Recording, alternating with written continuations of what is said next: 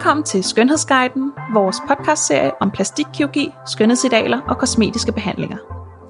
Mit navn er Maria, og jeg arbejder her hos AK Nygaard.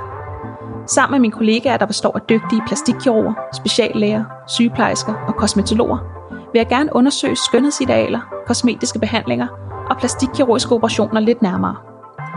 Denne episode af Skønhedsguiden kommer til at handle om plastikkirurgiens historie.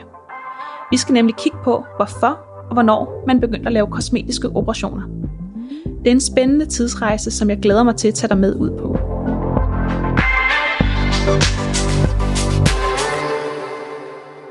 I dag er plastikkirurgi efterhånden blevet så almindelig, at det både bliver udført blandt unge og gamle, mænd og kvinder, fattige og rig og blandt forskellige sociale lag.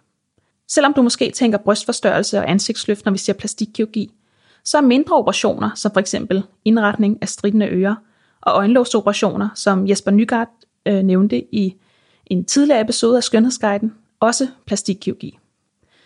Men disse indgreb har ikke altid været så populære og udbredte, som de er i dag. Og det er det, vi skal høre mere om i denne episode. Og til at gøre os klogere på plastikkirurgiens historie, har vi Marie-Louise von Sperling i studiet. Hej Marie-Louise. Hej. Vil du ikke starte ud med lige at introducere dig selv? Jo, øh, jeg er speciallæge i plastikkirurgi, og jeg er uddannet her i Danmark. Øh, jeg har arbejdet på ja, de største universitetssygehuse, øh, det vil sige Aarhus, Odense, Aalborg og Rigshospitalet i København. Mm. Og har desuden arbejdet i udlandet i Schweiz og i Belgien for at specialisere mig yderligere inden for kosmetisk kirurgi. Mm. Jeg har været speciale siden 2009, så det har også været en rejse for mig, nu når vi sidder og snakker om, om rejser. Øhm, og jeg er jo øh, fuldtidsbeskæftiget med kosmetisk kirurgi, mm. og det vil sige, at det er jo det, der er min niche, fordi der findes jo rigtig mange former for plastikkirurgi. Det er også det, vi skal komme ind på ja, i dag. præcis. Fordi inden vi netop skal tage hul på den her spændende historie om plastikkirurgi, så øh, vil jeg først gerne lige tale om ordet plastikkirurgi. Øh, for jeg gik nemlig rundt i starten og sagde plastikkirurgi. Lagde trykket ja. anderledes. Hvor så en af vores kollegaer sagde, Maria, der har jo ikke noget med plastik at gøre. Så øh, kan du ikke lige fortælle, hvad, hvad betyder plastikkirurgi? Jo, hvad betyder det? Fordi at, øh, det hedder nemlig plastikkirurgi, fordi det betyder nemlig, at man skaber og omformer noget. Det kommer af det græske ord plastikos. Mm. Og vi kender jo også ordet, når vi siger noget er plastisk, at for eksempel hjernen er plastisk. Ja. Og det vil sige, at hjernen den kan omforme sig, og det samme bruger vi så i plastikkirurgien, at vi omformer noget. Mm. Så det er derfor, det har intet med plastik at gøre, Nej. altså materialet. Det er der rigtig mange, der tror. Men altså, man skal sige plastikkirurgi. Ja, ja, lige præcis. Og der findes så to former for plastikkirurgi. Øh, der er noget rekonstruktiv kirurgi og kosmetisk kirurgi, som du sagde her. Og som man så vil høre i den her podcast, så går plastikkirurgiens historie fra at starte ud som værende primært øh, rekonstruktiv, og så til at blive udbredt som kosmetisk. Men hvad er det, øh, forskellen er på de her to? Forskellen er, at i den rekonstruktive plastikkirurgi, der er vi inde og øh, rekonstruere lamer og overflader på kroppen. Det vil sige efter for eksempel en medfødt misdannelse, mm. efter en sygdom, der har efterladt et hul på kroppen. Hvis man nu har haft en stor kræftknude, eller den har siddet på næsen, så har man jo fjernet noget af næsen, og det skal man jo så genskabe. Det kan være en kvinde med brystkræft, der har fået fjernet et bryst, hvor man så skal genskabe et bryst. Det kan være rigtig mange forskellige sygdomme, der efterlader man kan sige, huller, ar, defekter, som vi siger på kroppen, ja. hvor vi så er inde og genskabe det, det var engang. Mm. Så det er jo ikke, fordi man nødvendigvis skal lave det fuldstændig om, man skal bare ind og genskabe det, det var, og måske forbedre det, det var, men ja. det handler sådan om at genskabe. Ja. Der er jo også efter øh, traumer, altså det vil sige, det er jo ikke, ikke kun være sygdom, det kan også være uheld, altså det kan være folk, der har været øh, ja, i krig, det kan være et trafikuheld, det kan være forskellige skader på kroppen, mm. der jo også efterlader store, øh, kan man sige, defekter, ja. der skal genskabes. Ikke? Så jo. vi har både sådan øh, sygdomme, traumer og så misdannelser generelt set. Ikke? Jo. Øh, og så inden for den kosmetiske kirurgi, der beskæftiger vi, vi os med... Øh, kan sige, forbedring af det, vi har. Det vil sige til, at det bliver pænere at se ud. Mm. Det kan være forbedring af bryster, maver, det kan være øh, konturen på kroppen, det kan også være et øjenlåg, der hænger, det kan være øh, ja, ører, der strider, som du også nævnte før. Øh, så det er alting, som er, er på raske mennesker, ja. men som ønsker et kan man sige, udseende, som de enten havde engang før en graviditet for eksempel, eller måske en forbedring af der, hvor de bare er i dag. Ja når vi skal tilbage i tiden her for at tale om, hvor plastikkirurgien startede, så er det jo i det rekonstruktive. Hvad er det tidligste eksempel, man øh, kender til af rekonstruktiv plastikkirurgi? Jamen, det er jo helt fascinerende, fordi vi kan gå rigtig langt tilbage i historien, tilbage til oldtiden i Ægypten, hvor vi er tilbage 1200 år før øh, Kristi fødsel, hvor man øh, så eksempler fra Ægypten, hvor de her faraoer, kongerne, de, når de skulle mumificeres, så ville man gerne bevare deres karakteristika ja. i den her mumificering. Og det vil sige, at man var bange for, at for eksempel næsen ville flade ud. Så man lagde faktisk ben og frø ind i kongernes næser, så når de blev mumificeret, så bevarede de den her struktur på næsen. Okay. Fordi de også skulle være konger i døden. I døden. Ja.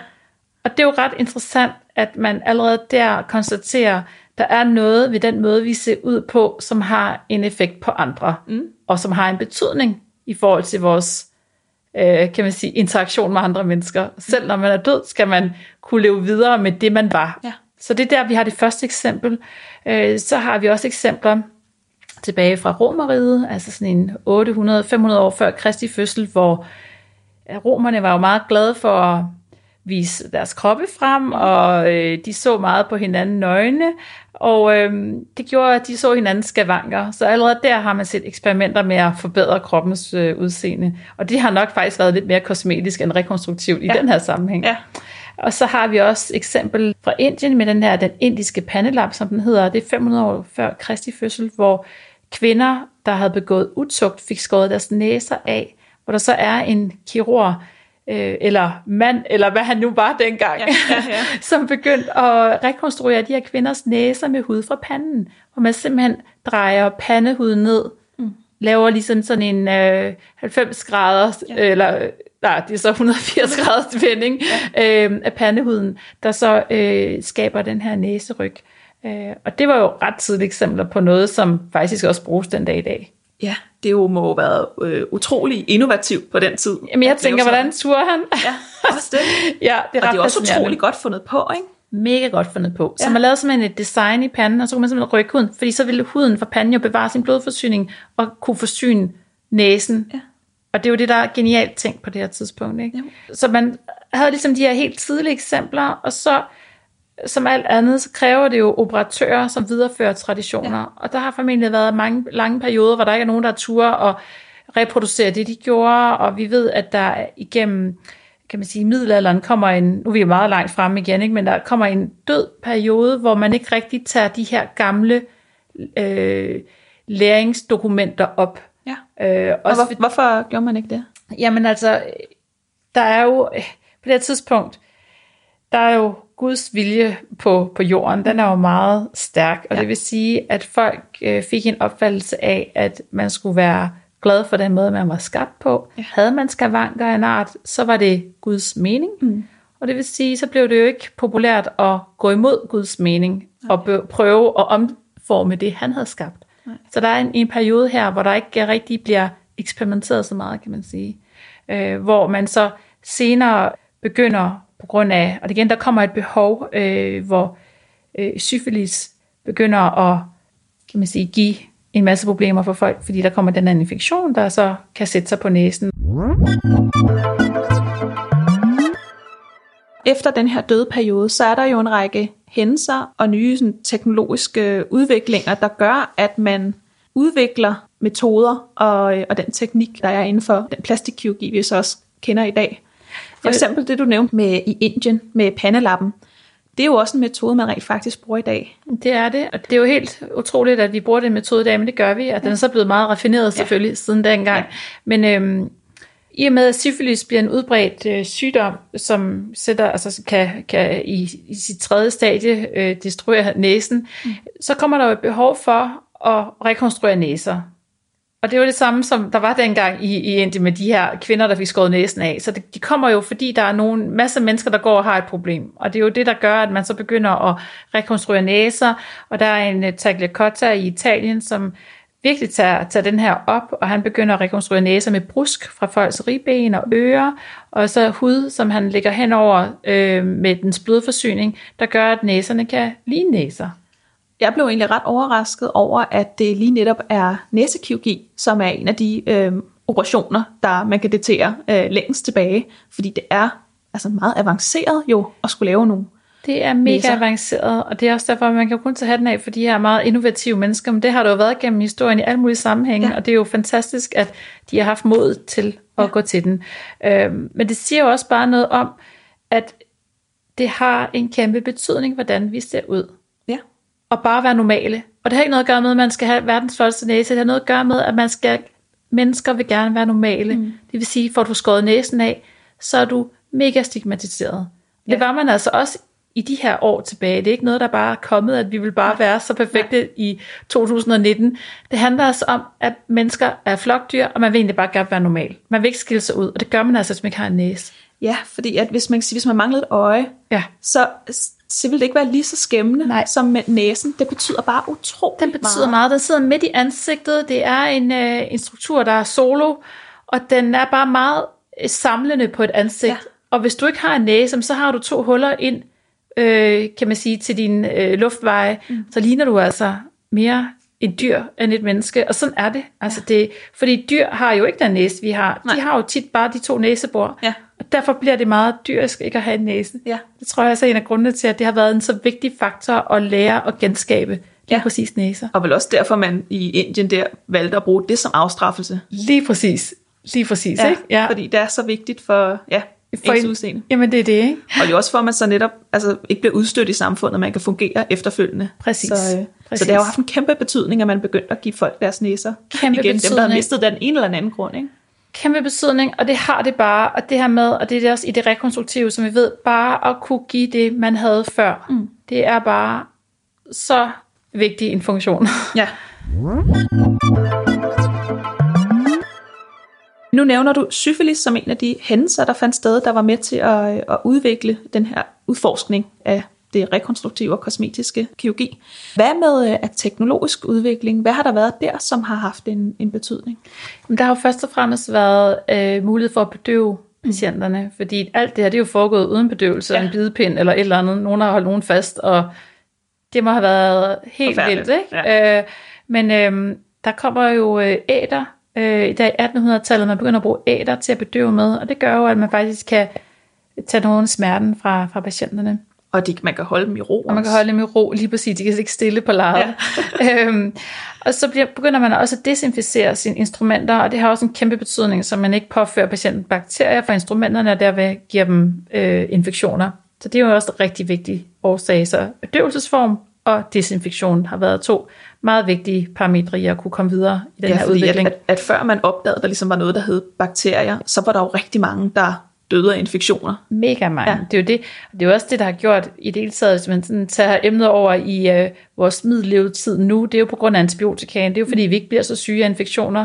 Bare for 100-150 år siden, der døde man jo øh, på grund af tuberkulose og lungebetændelser ja. og så videre. Det gør man jo ikke på samme måde i dag. Det er jo derfor, vi lever så længe, blandt andet. Ikke? Hvis vi så i forhold til at snakke om, om hændelser, går lidt længere op i tiden efter syfilis, hvad har der så været af virkelig vigtige begivenheder der? De vigtige, meget vigtige begivenheder i forhold til udviklingen af plastikkirurgi, det er jo verdenskrigene, altså første og anden verdenskrig, som virkelig var sat skub i særligt den rekonstruktive plastikkirurgi, fordi man har så mange krigsskader, krigsoffre, der gør, at man bliver, man har pludselig rigtig mange patienter, der skal have lappet diverse lemmer sammen og diverse skader sammen, så man begynder at kunne øh, træne rigtig meget. Og der er blandt andet en, der hedder øh, Gilles, i, øh, han er godt nok fra New Zealand, men han praktiserer i London på det her tidspunkt efter omkring før- første verdenskrig. Og han øh, får simpelthen lavet hele hospitaler nærmest kun til krigsoffre. Mm. Og så går de simpelthen bare og systematisk træner på de her patienter, og der er faktisk en afdeling, hvor de ikke må have nogen spejle, fordi at der er så mange helt katastrofale øh, skader, der gør, at han tænker, at folk tør ikke se sig selv i spejlet, fordi de har så store traumer. Ja. Øh, og det er han så med til at, kan man sige, at udbrede plastikkirurgien på den her måde, at træne andre kirurger, ikke? Og hvad var det så for nogle øh, med ting, man kunne øve sig i der?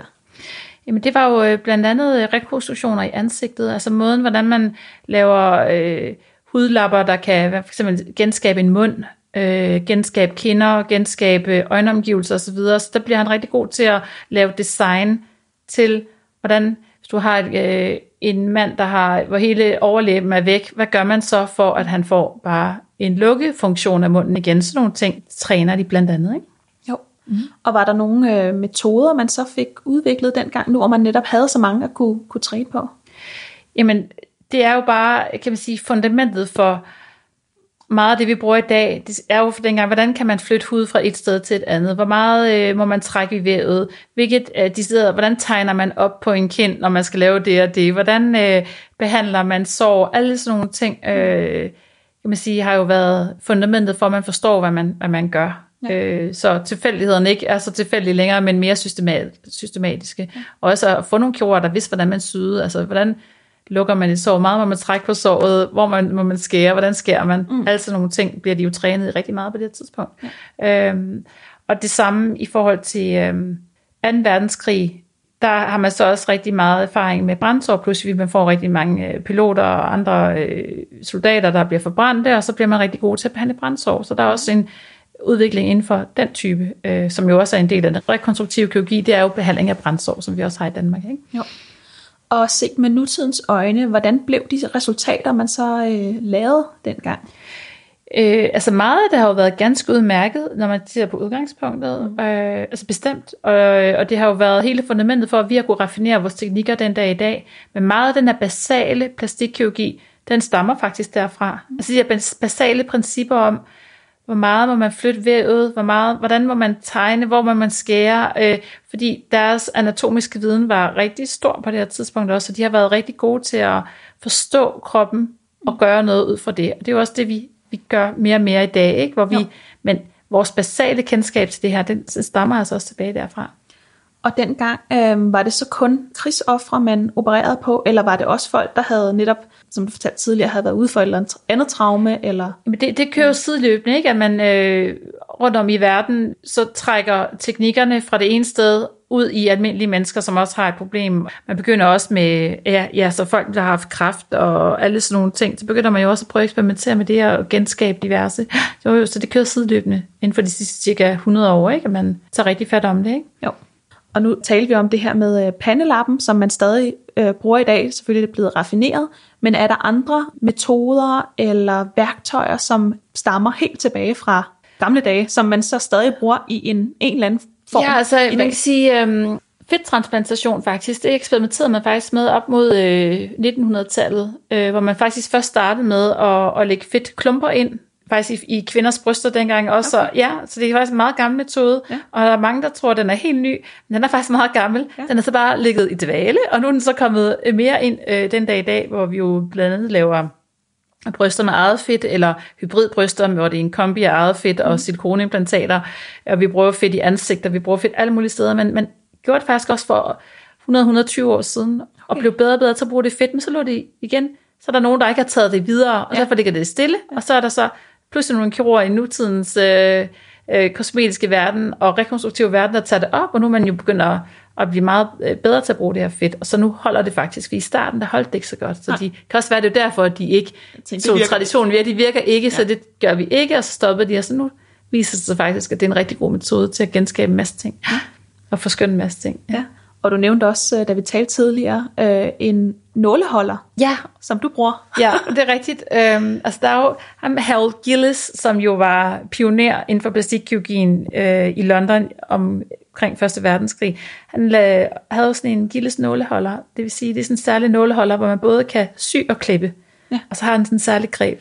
Og det er bare en fantastisk nåleholder. Ja. Og den, den blev jeg selv oplært med, da jeg startede min karriere i Aalborg af min øh, daværende mentor, som hed Jørgen Larsen, og han lærte mig at sy og klippe med den der, og det var helt fantastisk. Ja. Det, det var bare sådan en dejlig nulholder. Ja, det og det var også ham, der, der faktisk ja, øh, satte mig ind i en masse af den her historie omkring plastikkirurgien, og det er helt fascinerende at vide, hvorfor man gør, som man gør, og hvem er det, og ja, så det er sådan en meget øh, sjov lille ting at have med sig. Ja, ja. ja det er interessant ved, ved det her fag, fordi det er selvfølgelig et stort og udbredt fag, men det er jo et lille nissespeciale inden for kirurgien, og trods alt, altså der er jo flere ortopædikirurger i verden, end der er plastikkirurger, ikke?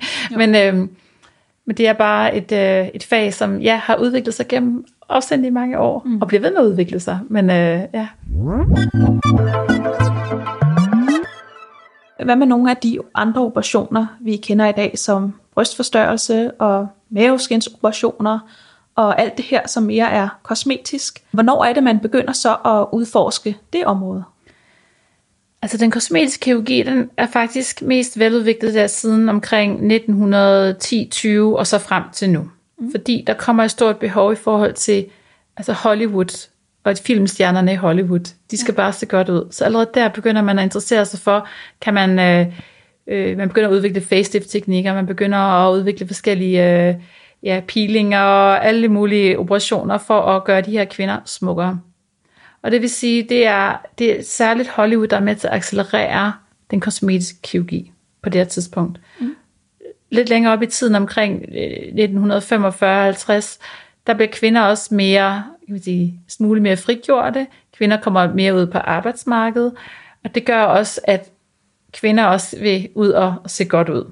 Ja. Der kommer også økonomisk opsving, der gør, at folk får råd til at betale de operationer. Og så har vi så eksemplet på den første sige, kvinde, der får lavet et silikonimplantat. Det er fra 1963 i Texas.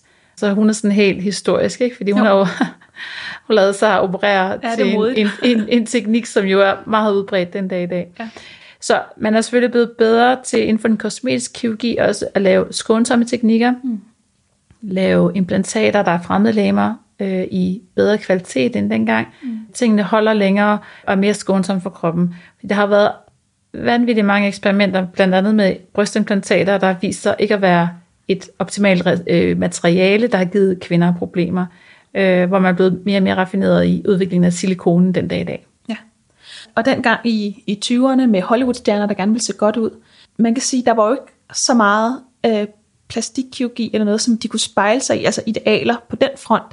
Så hvad var, hvad var det for et ideal, man gik efter? Var det bare at se yngre ud, eller holde sig ung, eller hvordan? Øhm, ja, det var jo, ja, men altså, idealerne var jo, at de skulle øhm, se rigtig godt ud på film. Mm. Altså så, og det var jo sort-hvid film dengang, så det var sådan rimelig taknemmeligt faktisk, men altså det her med hele tiden at se ung ud, det er jo så noget, der har været populært i mange år med at ja. se ung ud. Det, det er jo også det unge, det friske, det er jo dem, der, altså det er frugtbare, det er jo ja. det, der, der, der tiltrækker også dem øh, i Hollywood, og selvom det var sort-hvid film, så skulle de se unge ud. Ikke? Jo. Øhm, og der, der er nogle sjove eksempler på, annoncer, som begynder at komme i diverse ugeblade på det her tidspunkt, sådan noget med øh, slut med grimhed, og, og sådan noget, øh, jeg så, der var et, øh, for tidens kvinder, hvad var det, i 1945 eller sådan noget, hvor der står sådan noget med, øh, hvem vil have rynker, det kan du da ikke leve med. Altså der var nogle meget klare signaler til kvinder om, ja. at de skulle til at få lavet diverse kosmetiske behandlinger, det er ret hvad, humoristisk. Altså, ja. Og hvad gjorde man så ved rynker dengang?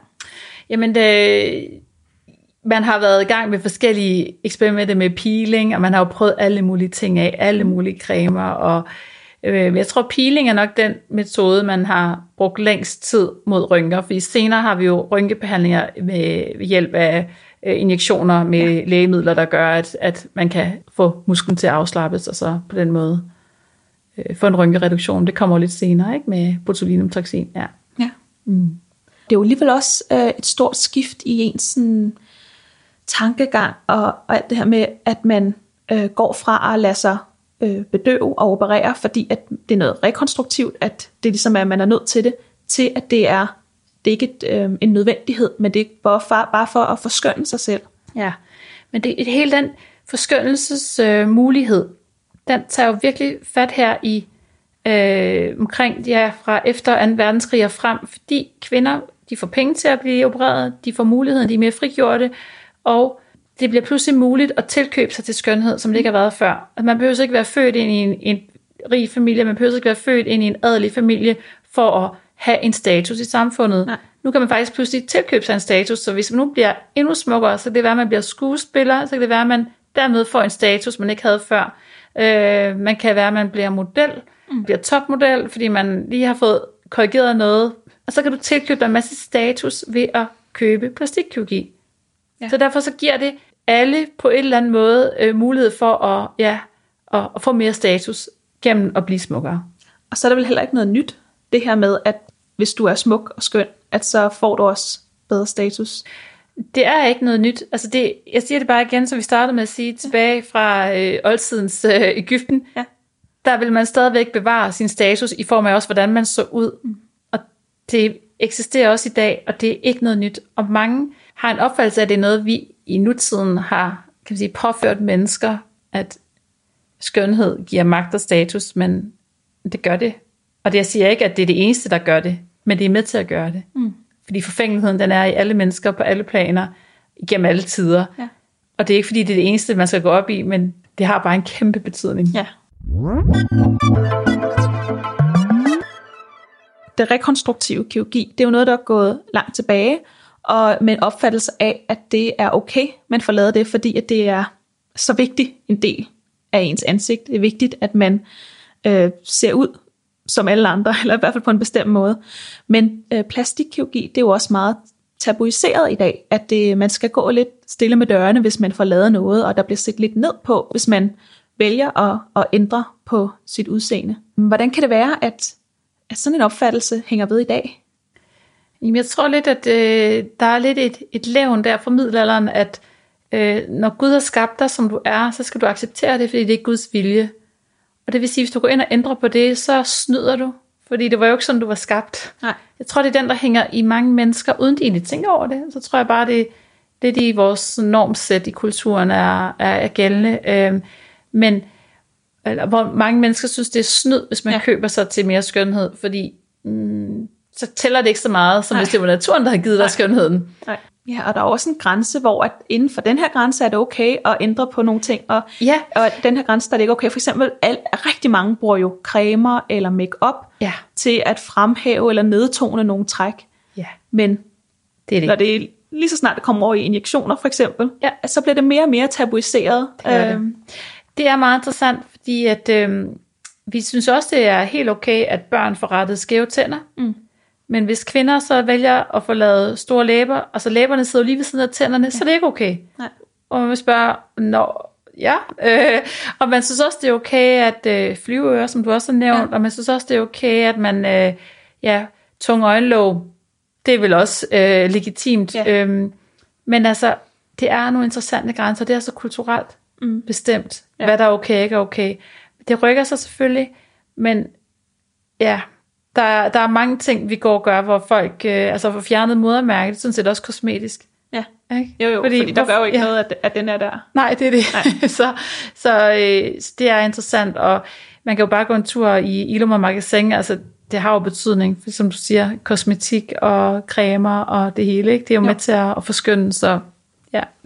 Det kan det også noget at gøre med altså noget jantelov, du skal ikke uh, tro, du er noget, fordi at øh, i andre lande, hvor altså for eksempel USA, hvor at, øh, at der er meget den, mere den her tankegang om, at øh, du skal bare, øh, altså, ja. bare gøre det, og ja. at man hylder dem, der ligesom er deres egne ja. på en eller anden måde. Det tror jeg også, det er også et, øh, kan man sige, et skandinavisk dansk øh, fænomen. Man kan sige, at øh, der er mange steder i Mellemøsten, hvor man, uden man er opereret, faktisk tager sådan en næsekast på, altså et plaster på næsen, altså en forbinding, så det ligner, man har fået lavet en næse. Mm selvom du ikke har fået den lavet. Hvis du tror andre folk, du har råd til at få den lavet, og det er status at have en flot næse der.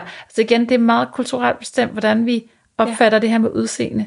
Der er bare en, som jeg altid siger, en forfængelighed i alle mennesker, og det er altså lige meget, om man er øh, mand eller kvinde, eller dreng eller pige, eller hvor man kommer fra i samfundet, fordi vores hverdag, den består altså af alle typer patienter. Ja. Vi har altså ikke kun en niche af kvinder, der vil ligne, øh, det ved jeg ikke, øh, pornostjerner, fordi Nej. det passer ikke, det er jo ikke Nej. dem, vi lever af. Altså, mennesker er jo en bred vifte, mm. og det er dem, vi behandler til daglig. Så det er i hvert fald interessant, ikke? Jo, meget.